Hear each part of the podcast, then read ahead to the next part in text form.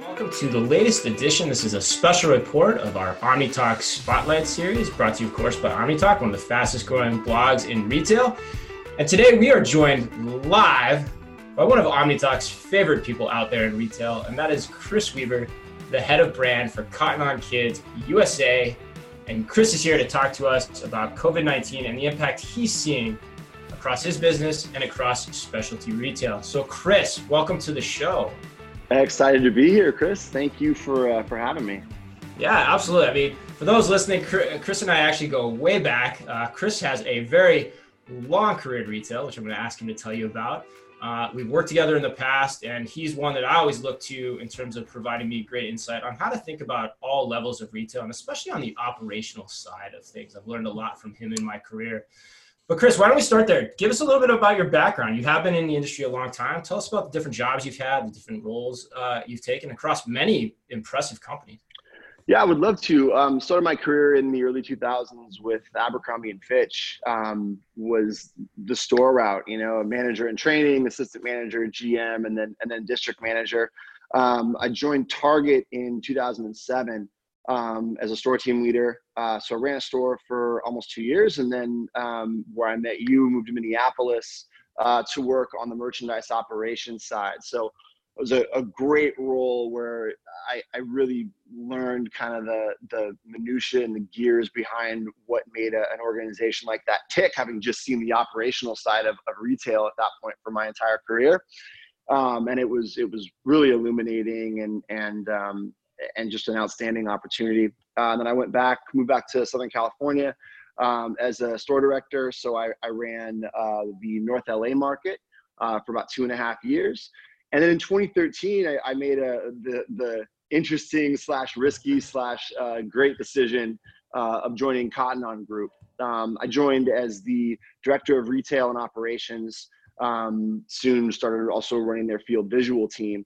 Um, so it was a, a, bit of trial by fire um, in terms of you know going from a very structured environment to an environment where I had to build um, the entire structure almost you know by myself. Um, but that's you know what I wanted to do. I wanted the chance to kind of do something from the ground up. Um, I was in that role for almost five years, um, running uh, about 120 stores. Um, we had uh, a very large team 23 uh, plus district managers, uh, 22 uh, field visual managers, um, regionals, directors, etc. Um, and it was a great opportunity. I loved it. Um, and then two and a half years ago, almost two and a half years ago, um, I, I, got the opportunity to, to take over a, a very small uh, kids business. At the time, it was 12 stores. And um, try to get it ramped up for, for a little bit more growth uh, in the United States. Um, and that was a really exciting thing because I, I had always wanted to move beyond operations and spent my entire career doing operations. So um, now having uh, a say and visibility into planning, buying, production, marketing, um, essentially the entire business end to end um, was was a really you know exciting thing for me, even though it was such a tiny you know thing. I used to joke the cosmetics department at, at one of my Target stores when I was a, a director would have been uh, more money than the entire business that, that I run now. Um, but uh, you know, it was really a chance to kind of learn learn end to end, and it's been an amazing opportunity. And, and the growth that we've seen, um, particularly over the last year, has been just mind blowing. So. Um, obviously, we're in a bit of a shorter, uh, a uh, bit of a, a different time right now, but I'm really excited to kind of get back to to being on the path that we were at, albeit it's probably going to be a, a, bit of a different model going forward. Yeah, I love the modesty too, and I think uh, uh, I always love the dichotomy between the target volume and then what you're doing now, and just knowing right. how much more complex what you're doing now is, and where volume is not always the right right benchmark for how to look at things. But well, well let's start there, and then and then I do want to click more into like what your specific role is today. Um, for the audience that isn't familiar with Cotton, Cotton On, tell us a little bit about that company, its background, where it originates from, how many stores you have across the different brands, and just just everything that's happening within the within the context of that operation. Yeah, I would love to. Um, so Cotton On started in, in 1991 um, in uh, Geelong, Australia. uh, which is a small kind of factory town. Uh, it's maybe about an hour um, away from Melbourne. So the business grew from literally the trunk of our founder's car, where he was selling denim jackets at a at a market um, over the weekend, uh, to what it is today, which is uh, 1,400 stores in 18 countries and over 22,000 employees. So it's a family business. Um, it's been in America now for 10 years, um, but in a in a very very small scale. So um, globally, we have eight brands. Um, we've got uh, everything from um, you know casual apparel to a little bit more mature apparel, uh, kids apparel, stationery, um, sport apparel, loungewear, uh, shoes. Um, you know, travel gear. I mean, we've, we've got a brand for everything. Uh, in the USA, we only have the, the, the big three, which are Cotton On, uh, which is our adults brand, Cotton On Kids, which is the brand that I run, um, and Typo, which is our stationary brand. Um, so it, it's a pretty it's a pretty amazing company. Um, the the the founder is is still the managing partner. Um, still very much involved in day to day operations. You get emails and texts from him all the time, going, "I saw this thing over here. I was watching this show, and this came up." And you know, he's really hands on, and and it feels very it feels very connected and, and very much like a family, which is something that's that's been really appealing. What what's the big? I have to ask this question. What is the biggest? And also, if anyone's listening, you know, anyone listening or, or watching on the webinar too, please feel free to ask your questions in the chat box, and we'll try to include them into the show here as best as possible. But I have to ask, what is the biggest cultural difference working for uh, Australian company versus, like, say, an American company? And you've worked for some big American companies, so I'm curious, like, yeah. what would be top of mind there? It is. Uh, it is far more relaxed. Is I'll it? It that. is. It's what oh, you'd yeah. expect, huh? Oh yeah, it is. Uh, it's it's exactly what you'd expect. Um, and I don't know if it's it's because I came from Target, which, as you know, is is about the least relaxed corporate environment you can possibly imagine. It's um, pent up, yeah, right. Yeah, exa- exactly. Um, I remember once being being in a, in a series of, of, interviews for Target, and and and my uh, my boss's boss really got into me because the I the top button on my on my uh, suit was unbuttoned, um, and I had my tie with the tie, right? yeah, right, right, it was right, it was it was as if I had sworn. Um, yeah. in the interview. But yeah, it's it's very um, it's very casual. Um, it's very direct.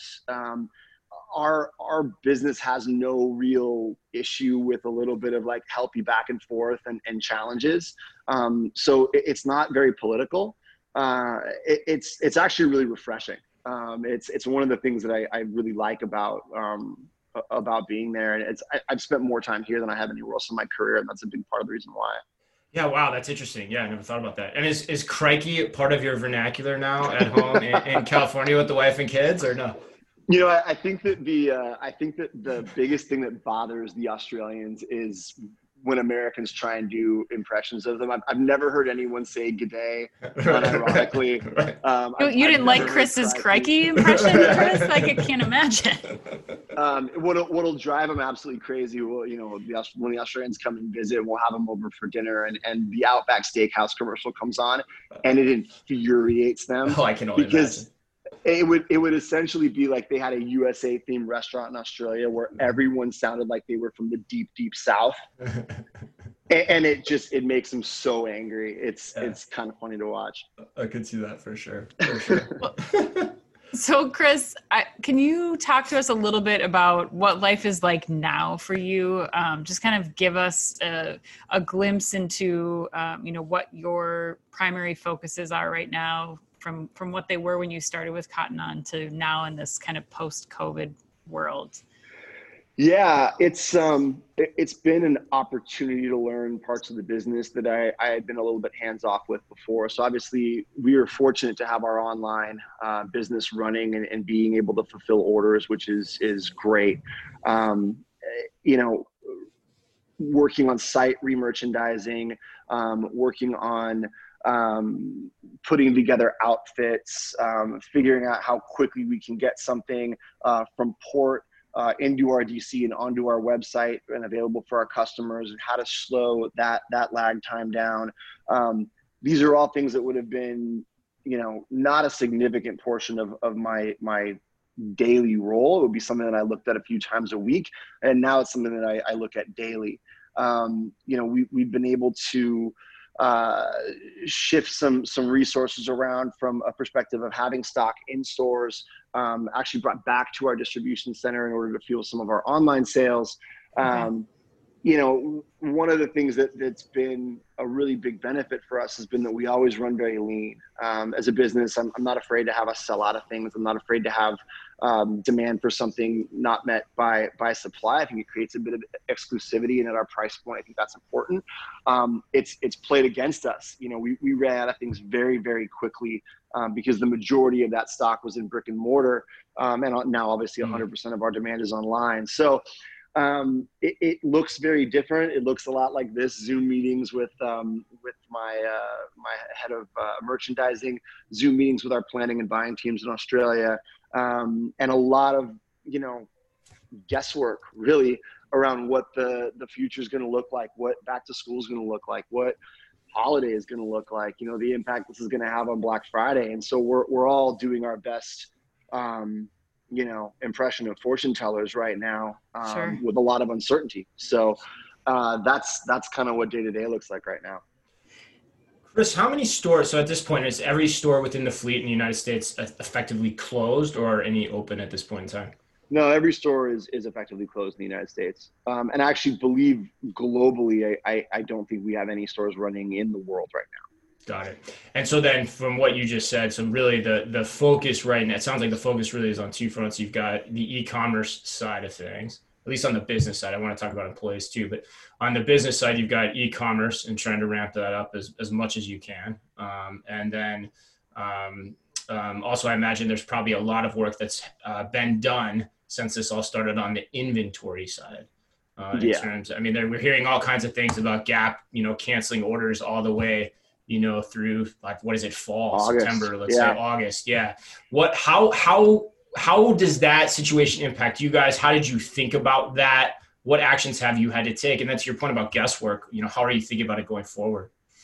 Yeah, it's a great question. Um, you know, we're we're trying to use obviously our, our best intuition. You, you try and kind of read as much the news as you can, gauge public sentiment as much as you can. But it, it's it's a really obviously no anyone who tells you they know know the answer is lying. Um, I think what everyone would agree on is is that there will be reduced traffic in, in retail stores for the foreseeable future, regardless of restrictions, you know, easing in the middle of May or the beginning of June or July. Whenever businesses come back online from a brick and mortar perspective, it's it's not going to be the same as it was in terms of traffic. So there's there's obviously going to I think, continue to be a shift to a greater percentage of, of online shopping and a lower percentage of brick and mortar traffic. That's going to continue for the foreseeable future. Um, how that has really changed the way that, that I think about the businesses in a couple different ways. It, it means the areas where we aren't strong from an omni-channel perspective. Um, I'll give you an example. We do not do um, ship from store. Sure. So we do ship to store, um, and we do obviously the the online business, but we can't fulfill an order out of one of our brick and mortar locations, mm-hmm. and that seems like a glaring hole right okay. now. That did not seem like a glaring hole four weeks ago. Okay. Um, again, we we run our business very very lean. We run between eleven and thirteen weeks cover. Um, you know, I'm I'm not super privy to what Gap and others run, but but it seems like it would be in the 20s. So we run our inventory very lean. It just means there's not a lot in the DC after we allocate to stores. Mm-hmm. So right now, what's really hurting us, and, and we had to take some steps to actually recall inventory back from stores into our DC, is the fact that we we've sold we've allocated everything into brick and mortar and then sold out of everything that we have in our DC. Mm-hmm. So, you know, going forward from a, a planning perspective, we're obviously going to buy fewer units. Um, we have rerouted as much as possible um, our June and July orders. Uh, being a multi-hemisphere business, we have the ability to to send those orders to Australia or send them to Hong Kong or send them to New Zealand um, and have them hold those and they're open to buy and wait uh, until it's seasonally relevant and then release those as as new items, um, which is what we're trying to do as much as humanly possible. Um, there have been order cancellations um, mostly on things that were kind of end of season. So if we had, you know, swim coming in June for an end of season push, um, that was canceled. Um, but in terms of back to school, uh, we've sharpened and, and, narrowed our assortment a little bit. Um, we've cut down our quantities a little bit. Um, but I'm, I'm still anticipating that that when kids go back to school, and again, this is relevant to a, a children's business, but when kids go back to school, especially after mom's been homeschooling for five months, she's not going to wait to be able to put them in a little outfit and, and send them on their way, send them on their way. right. So I, I do think in terms of kids, there will be a demand in August for, for newness. So we haven't trimmed that um, quite as much as, as we've trimmed other months. So for you, it's a little bit, it's really about repositioning, making sure the inventory is in the right place with what you have. You run it lean, making sure it's in the right place. And then actually, sounds like the other big theme there for the listeners is really seeing what capabilities you you may need. So you talked about shipping from store, but making sure that that's something you guys can potentially look to do uh, in the future. Um, you know, as, as as the demand potentially comes back. One question I have along those lines too, and actually I was just writing about this a little bit. Oh, you know, many of your stores I'd assume are you know in, in mall-based locations or in yep. shopping center type locations. Um, how do you guys look at so like how's the act and a lot of stores have been going or a lot of retailers I should say have been going to buy online pick up in store as kind of the surrogate yeah. option during this time? How how have you guys thought about that or looked at that? Where is that in the whole kind of scheme uh, that you just described? Yeah I actually read your your Forbes article uh, this morning so I, oh, I, did a little bit of homework on it. Um, I liked it on LinkedIn too so oh, I got, got, you an impression there. thanks um, yeah, it's um it's something that we offer right now. Okay. Um, it's something that our customers do uh, do do choose actually uh, uh, um, a decent amount of time, and um, again because we like to run lean, our our customers who are primarily moms are are used to coming in and not necessarily seeing their size, but they're also used to really regular visits to the store. A lot of our core customers, you see them every week, um, or you see them every two weeks, and they're just looking for what's new and you know taking the kids out for for a little bit. So um, we have the the capability of doing that right now. I would imagine um, that's going to be something that is is prioritized a lot more okay. um, going forward. I, I think that you know if you're if you're assuming fewer trips to the mall and just fewer trips out in public in general for the next several months um, i don't think mom wants to take a risk that that the thing that she wants is sold out and she doesn't have her size. And if she can find it online, um, and then she can make that trip into the store and see if there's anything else that she likes. But I think especially with those core staples, the ability to know ahead of time that it's going to be there when you when you get there um, is going to become more important in in an environment of reduced shopping trips overall. That's a great point, especially with the kids business that you're that you're managing. Yeah.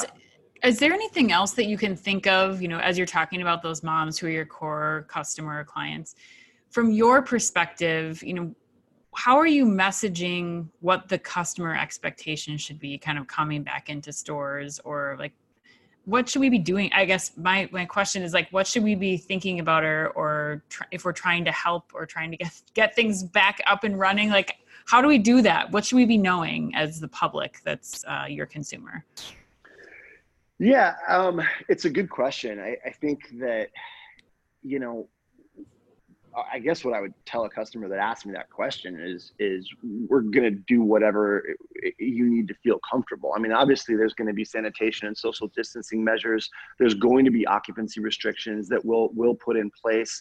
Um, we have yet to see anything from from OSHA or from from anyone in our states or, or municipalities we operate in regarding specifically um, occupancy restrictions, but we will absolutely have measures like that going forward from a PPE perspective for our teams. Um, you know, whatever is going to make people feel um, safe and, and understand that we take um, their health and, and, safety very seriously is, is what, you know, we're absolutely willing to do. Um, you know, it's challenging because that obviously differs from, from person to person. So I think what my stance would be is that we take you know the the most rigorous version of that. And if someone thinks like you know they're going a little bit too far that's fine. I'd rather have that than than the other option. Um, you know i think a lot of specialty retailers in particular who have been deemed non-essential businesses rightly mm-hmm. um, and have been closed down i think you're going to see them come back with an appreciation for their customer that that they've never had before. Um, you know go, going from you know 100% of your business full throttle to you know 30 or 35% of your business i think a lot of people are going to be grateful just to have anyone coming into their stores again um, and, and, they're going to be willing to do whatever it takes to make those people feel like their um, their health and safety and comfort is, is the top priority. Well, and let's talk about too. I think one part of Cotton On that you guys really focus on is the transparency with your your manufacturers and your suppliers too. Um, tell us a little bit about that and how you've been messaging. You know what's happening from their perspective too, when you know orders are being rerouted and schedules are kind of being changed. If you can share with us a little bit about that. Yeah, you know, in terms of our, our sustainability efforts, um, that's it's a core value, um, and, and, it's it's not something that we're going to to shift or change. Um, you know, this obviously will put a strain on our supply chain, just like it will anyone else's. Um, you know, like I mentioned earlier, we're in a fortunate position of being a multi-hemisphere business to where we we are able to not cancel um, as many orders as, as competitors who are only based in northern um, or, or southern. Um, but from the perspective of, um, you know, the, the messaging of that, I, I don't think really changes. You know, we've been um, hyper vigilant around uh, letting customers know if there are any delays in shipping, uh, letting customers know if there are any delays in uh, our ability to fulfill orders, um, down to where I've actually uh, been, you know, reaching out to customers personally that are on our Instagram going, I ordered this a week ago, um, and working back with our, our distribution teams, figuring out what happened to their orders. Um, you know, it, it's something that everybody takes takes very, very seriously. My my boss's boss, who's our chief revenue officer, will send me screenshots, you know, um, when I, I wake up to in the morning going, can we help this person find their um, you know, find their order. So uh, we're we're doing our best to be as transparent as possible when when we have delays and, and being proactive about letting people know when we have delays. Um, in terms of, of our overall supply chain, um, you know, it's it's in our best interest and our suppliers' best interest to make sure that, that we don't hurt their business um, you know more than than ours is being hurt. So you know there there are things that we can do with raw materials. For example um, we had a denim short uh, a loop back denim short that was coming for july um, was really excited about the short. Um, and and unfortunately we, we had to cancel that order. But in lieu of just saying sorry you're going to have to eat cost of material we went back and made it into a denim jean that we're going to launch for fall um, so, so there are various things that we can do with, with raw materials from production, from a production side. Um, we've converted a couple of, of really cool fashion tie-dyed short sleeve shirts into long sleeve hoodies for a fall transitional garment. So hmm. there's things that we can do to make it easier on our suppliers. We're not just asking them to completely throw stuff away, but we're going to use some of the things that we had planned, some of the um, fabric that we were excited about um, to do other kinds of, of flows. And I think you know, our our um, our global head of production, um, Penny Donaldson, is is an incredibly intelligent, talented, and experienced person. Um, you know, and and I know personally from traveling with her, being in China with her, you know, the the health and well-being and financial well-being of, of our production partners is extremely important to her and, and i've no doubt that we're going to continue to protect it as best we can yeah, it's a good lesson in there. I think it's a phrase that's been coming up a lot lately. Constraint leads to invention, and it, it's cool to see. Although I am a little scared that uh, jean shorts were back on the fashion trend, but we'll put that one aside. we'll put that one aside for a little while because I can not, remember not, high school not the, the jean 90s. shorts. Yeah, not those jean shorts. yeah, I don't think those are coming back up. You can get rid of those. You can. Chris, you're, you're, you're a dad. You can't tell me you don't have a pair of knee-length carpenter shorts. Oh my god, I do have carpenter jeans, yeah. which which we've been debating whether or not I should wear them on the show. But uh, yeah, uh, debate. don't do that. Cargo jeans too, actually. Um, but uh, hey, one thing I want to ask you before we get you out of here on on how millennial are you, and then open it up for questions. Um, all three of us, you know, and uh, and Chris, you and I have all worked in stores, and that's one of the things I think that we pride ourselves on here at OmniTalk is you know having having done retail at that level, and so I and one of the things that also is I'd say cannot be talked about enough within the conversation of what's going on uh, with COVID nineteen and in retail in general right now is the impact it's having on employees. Yep. So think back when this announcement broke, like how were you thinking about employees? What was top of mind? And and, and how are you thinking about that going forward? Because I, I do still think that's probably the biggest challenge out there. And, and to your point about re-engaging with customers, if we can handle the employees the right way across the industry, I think the customers will naturally follow.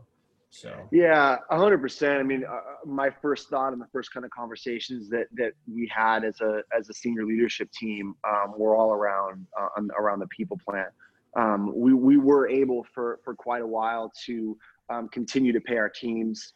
Um, it was percentage based, and they were able to use leave to top up.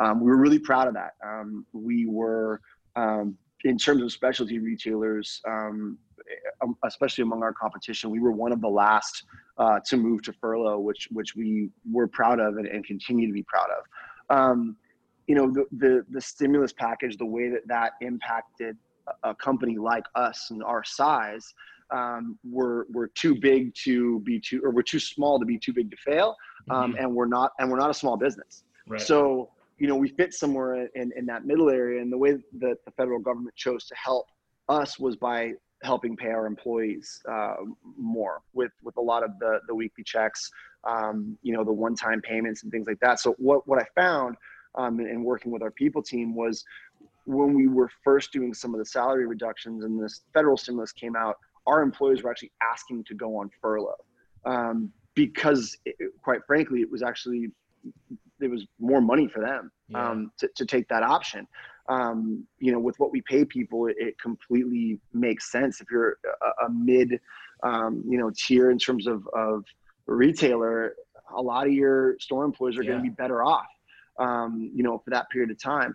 We felt very confident that we would be bringing people back before that um, those expired. Um, and so in the end, it, it, ended up being the, the right decision for us to make. I can tell you, I talked to um, every single one of obviously my direct reports when the decision was made. I talked to all of their direct reports, and I talked to several of their direct reports um, that I have personal relationships with, down to our store manager and assistant manager level in stores. Um, I didn't talk. I didn't talk to one person that didn't understand the decision, um, or that didn't feel like it was it was handled the correct way. Um, everybody understood it without having it to be explained to them. I think the really key thing is bringing people back. Yeah, that was going to be my next uh, question. Especially yeah, with all this talk know, of we re- reopen on May 15th or whatever it is. Like, yeah, how are you thinking through that?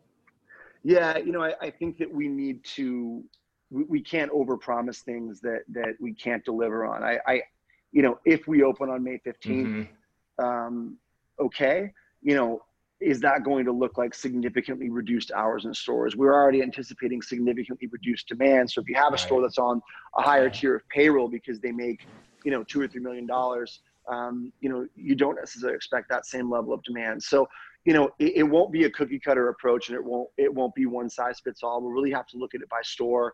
Um, we'll really have to look at it by by market, um, and you know, the customer's willingness or reluctance to, to come back into brick and mortar will determine how much and how quickly we're able to bring our entire team um, back. But that it will be a bit of fluidity in the process, certainly. And that gives you some time to do that too. That's great. That's great. Yeah. All right. Well, on that last heady topic, uh, we got to let's let's let's lighten the mood here a little bit. And again, if anyone has questions for Chris, now is probably the time uh, to submit them in the chat section on Zoom. Uh, but Anne, why don't you uh, take it away here with our favorite game, which is How Millennial Are You? Okay, Chris Weaver. Here we go. First question.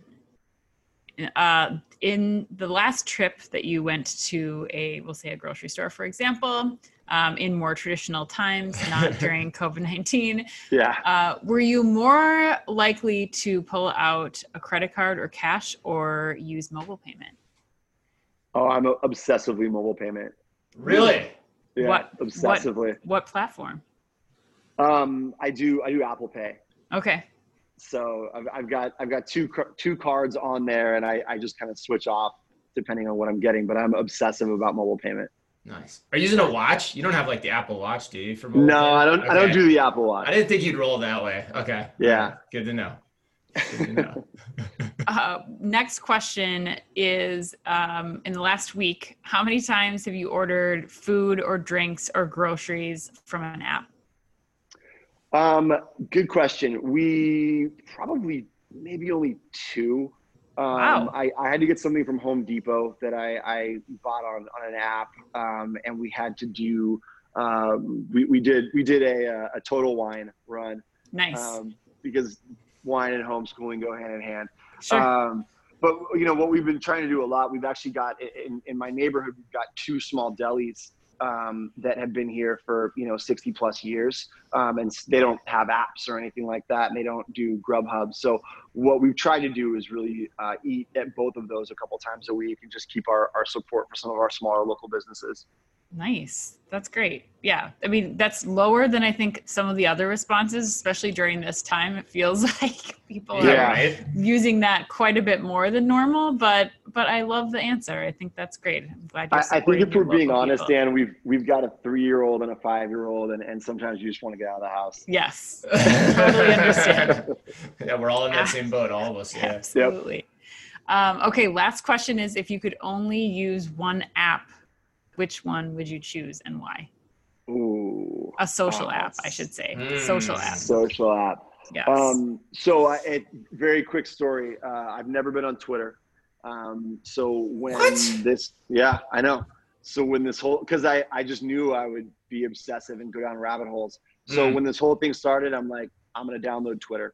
Uh, okay. I downloaded Twitter on a Wednesday and I deleted it on Friday because um, I was just like I literally could not stay off of the thing. Because you were addicted was, to it. You got addicted to it that fast. I was addicted to it. Really? And um, yeah, I deleted deleted my account. I deleted everything, and I deleted the app. So that was uh oh yeah, it was. A, what were you addicted to? Like what were I you? Mean, every everything from like you know, following certain sports, things. Was it okay? Sports news to you know reading every news article that I was, you know, mad about the title of. I mean, it was just, it was, it was, it was hateful. It was really bad.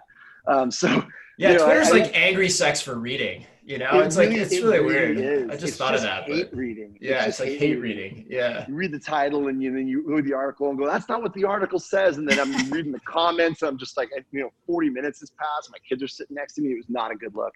Yeah. Um, so it's it's definitely Instagram. It's it's really the only social media that uh, that I have, and and um, I like to look at happy pictures. It makes me a, a much more calm person and uh, my own personal Instagram is just pictures of my my daughters doing funny things, and and that makes me happy. Yeah.